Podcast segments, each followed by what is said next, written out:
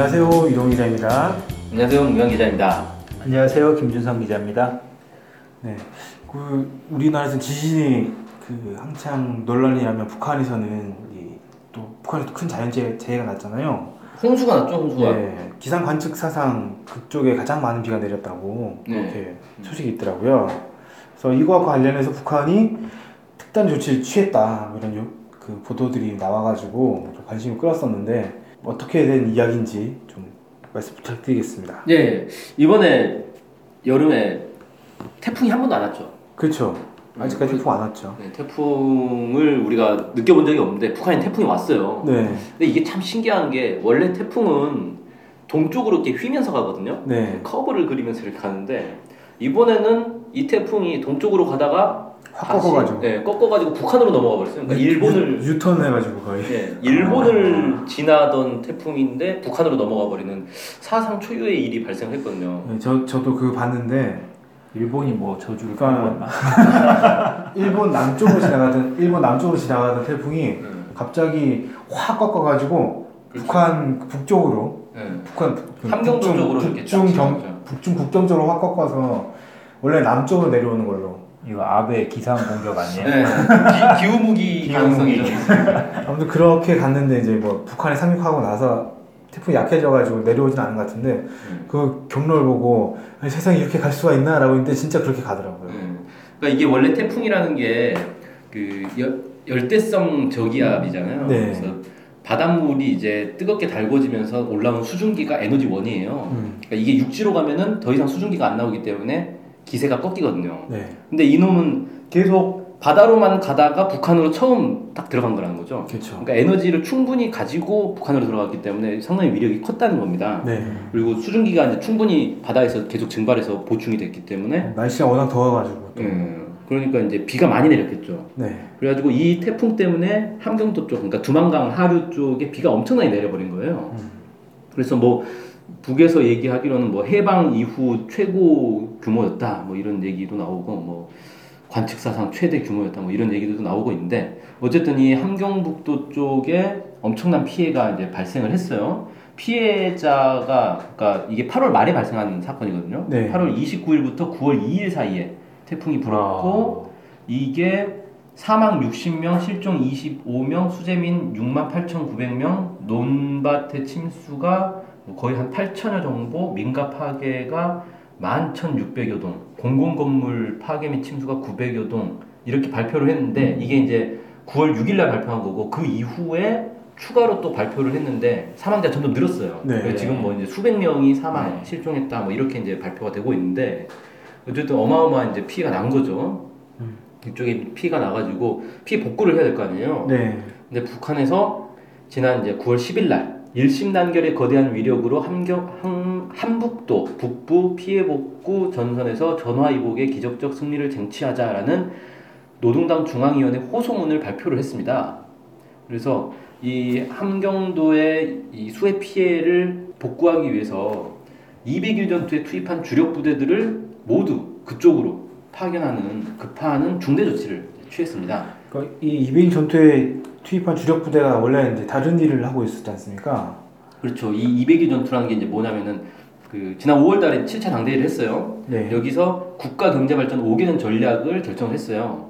그래서 이거를 수행하기 위해서 이 오 개년 전략 중에서도 첫 해에 얼마나 성과 내느냐가 중요하다. 그래가지고 곧바로 이백일 전투를 선포를 한 거였거든요. 네. 그래서 이 오월 말부터 십이월까지 올 연말까지 계속해서 이백일 동안에 이 경제 건설에 국력을 집중하겠다라고 해가지고 주요 이제 건설 대상들을 쭉 이 지목을 하고 거기에 이제 주력 부대들이 투입이 됐던 거였거든요. 네. 그 중에서 하나가 이제 려명거리라고 해서 평양에 있는 과학자 거리예요.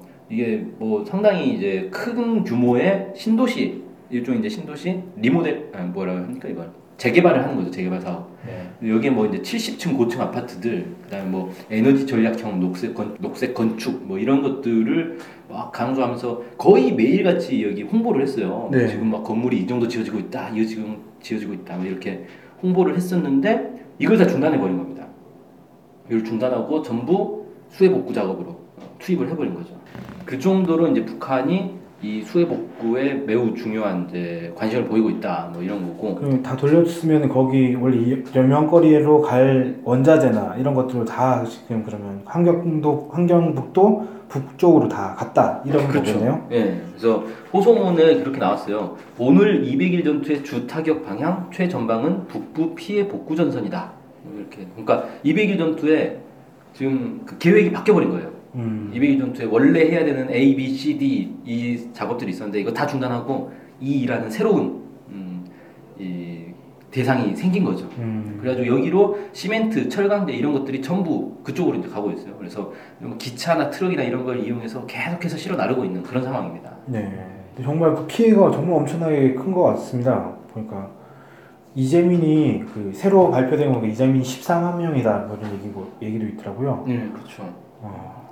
그래서 이렇게 지금 이제 피해 복구에 국력을 이제 총 집중하는 그런 상황까지 이제 가고 있는데, 북한이 원래 이제 작년 팔월 말에도 비슷한 상황이 있었어요. 그러니까 태풍 때문에 라선시에 대규모 수해가 발생한 적이 있었거든요. 네.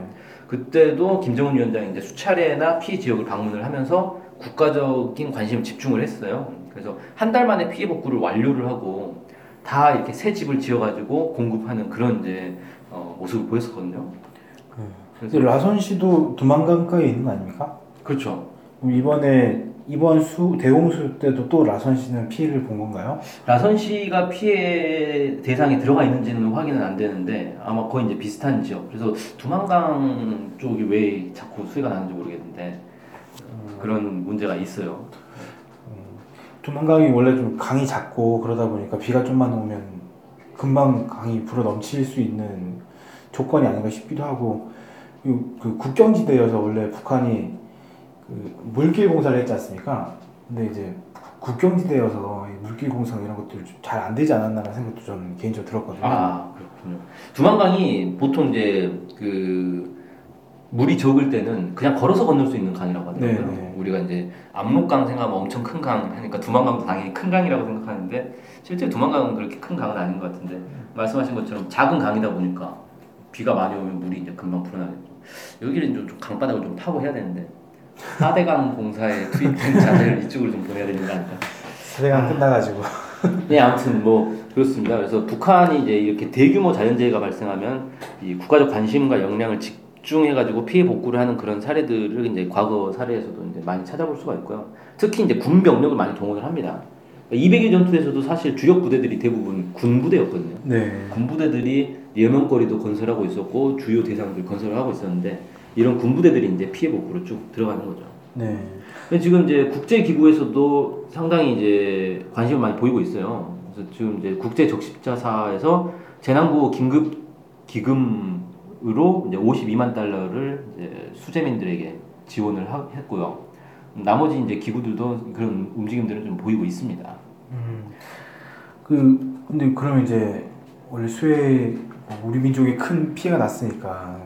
수혜를 지원하는 목소리도 우리나라에서 높지 않습니까, 사실? 네, 계속 나오고 있죠. 네. 근데 나오고는 있는데 실제 수혜 지원 같은 게 전혀 되고 있지 않아요. 네. 이게 이번 이제 이 수혜로 두 가지 문제가 발생을 했는데 확인이 됐는데 하나는 뭐냐면은 북한에서 홍수 피해가 이제 이렇게 대규모로 났다라는 걸 보도하기 전까지 국내 언론에서는 보도를 안 했어요. 아, 몰랐던 거죠? 그러니까 이게 몰랐던 거예요. 그, 그 뭐 다, 다 알고 있었던 거 아닙니까? 누가 죽었다는 거 다 알고 있던데 어떻게 이걸 모를 수가 있죠? 그러니까 국내에서 이제 북한의 뭐 정치 뭐 누가 숙청됐네, 뭐 누가 언론에 하루만 안 보여도 어디 뭐 숙청됐네 이런 얘기를 맨날 하잖아요. 네. 그러니까 북한 특히 이제 지도자에 대해서는 온갖 예, 보도들이 막 나오는데 이게 미확인 내용들까지도 막 보도가 된단 말이에요. 네. 그러니까 도대체 그런 것들은 어떻게 하는지 모르겠는데 정작 수십 명, 수백 명이 죽는 그런 이제 대형 자연재해가 발생했는데 이런 거 모른다는 거예요. 음. 도대체 이게 뭐냐? 그 대북 소식통이라는 데는 도대체 북한에 대해서 뭘 알고 있느냐? 이런 이제 논란이 발생할 수밖에 없는 거죠. 네. 아니면 알았는데도 보도 안 한 거냐? 그럼 이제 더 황당한 거죠. 그럼 뭐 지, 국가 지도자의 사생활은 중요한 보도거리고 이 엄청난 자연재해는 보도거리도 아니었다는 거냐? 음. 이런 이제 황당한 참 이런 비판들이 좀 나오고 있고요. 네. 또 하나는 뭐냐면은 그러니까 언론도 몰랐고 정부도 몰랐어요. 통일부도 음. 뭐 질문하니까 그제서야 어, 확인해 보겠다 뭐 이런 식의 답변을 했단 말이에요. 음. 근데 수해가 났으니까 이제 지원을 해야 되는 거 아니냐 이런 얘기가 나오니까 어, 지원은 검토하지 않겠다 이렇게 얘기를 했단 말이에요. 근데 원래 정부에서 인도적 지원이나 이런 것들은 허용하겠다 이런 식의 입장이었지 않습니까 원래? 그럼 뭐 제재와 무관하게 네. 인도적 지원을 하는 거고 이건 그 논란 많았던 북한 인권법에도 나와요. 음. 인도적 지원은 인도적 지원을 한다 뭐 이런 내용들이. 음. 근데 법 법에도 나오는데 안 하겠다는 거예요. 자기들이 만든 법을 왜 잘 지키지 않죠? 예전에 팔십 년도인가 전두환 정부 때 그때 남측에서 수해 크게 나가지고 북이 막 구호문자 보내고 네, 쌀이랑 뭐 엄청 보내주고 시멘트 이런 것들 네. 사람들 그러니까 그때는 사실 남북관계가 그렇게 좋을 때가 아니잖아요 팔십 년대 그렇죠 거의 뭐 최악까지는 아니었지만 매우 안 좋을 시대 시기였죠 그때 근데, 근데 뭐 또 아웅산 테러도 있어요. 아 그렇지 아웅산 테러 나중에 나고 날 정도로 이제 일, 이 년밖에 안 지났을 때는 네. 그럼에도 불구하고 북에서 주겠다고 하니까 남쪽에서 받았단 말이에요. 네. 네. 오케이 했는데 이건 이제 남쪽에서 주겠다는 말도 안 하고 남쪽에서 주겠다는 말을 안 하는데 북에서 뭐 달라고 하겠어요? 네. 그 제가 기사를 보니까 북민협이라는 데서 네. 이 수해 지원을 하기 위해서 정부 측에 이거 인도적 지원 우리가 하겠다라고 이제 네. 신청을 했는데 통일부에서 거부했다 뭐 이런 음. 기사를 봤거든요. 그러니까 정부의 지금 입장은 북한이 이제 좀 있으면 망할 거기 때문에 조금만 더 목을 조여보자 음. 뭐 이런 입장인 것 같아요. 네. 너무 안타깝습니다. 아무튼 안타깝습니다. 네, 요즘 또 이제 그 재미동포들 중심으로 해서 해외 동포들도 북한 수해 돕기에 상당히 나서고 있더라고요. 모금 네. 운동도 하고 네. 그러고 있던데 정작 바로 코앞에 있는 남쪽에서는 음. 이런 수혜 지원에 대해서 인도적 지원조차 검토하지 않고 있는 모습에 대해서 상당히 이제 비판이 많이 음, 나오고 있습니다. 네. 이런 때 도와주게 되면 또 서로가 인식도 좋아질 거 아닙니까? 아, 우리가 어려울 때 이렇게 도와주는구나. 뭐 이런 것도 있을 거고 이게 앞으로 어떻게 될지 모르는데 남북관계 미래가 그런 생각을 한다면은 설사 북한이 무너진다라고 생각하더라도 그 무너진 이후에 민심을 수습하기 위해서라도. 그 주는 게 당연하지 않는가라는 그런 생각이 드는데도 참... 그쵸 아니 수혜 지원 좀 했다고 무너질 나라가 안 무너집니까? 그건 진짜 말도 안 되는 논리인 거고 네. 전략적 사고, 장기적 사고를 못하는 것 같습니다. 뭐 네. 한 임기가 지금 이제 일 년 정도 남았으니까 음. 그런 사고를 뭐 안 하는 거일 수도 있겠네요. 예, 예 아무튼 뭐 좀 막판에 좀 씁쓸해졌는데요. 북한에서 이 수혜 지원을 위해서 원래 하고자 했던 계획까지 바꿔가지고. 정말 총력을 기울여서 수해 복구를 하고 있다라는 소식을 전해드렸습니다. 오늘 방송은 여기서 마치겠습니다. 고맙습니다. 고맙습니다. 감사합니다.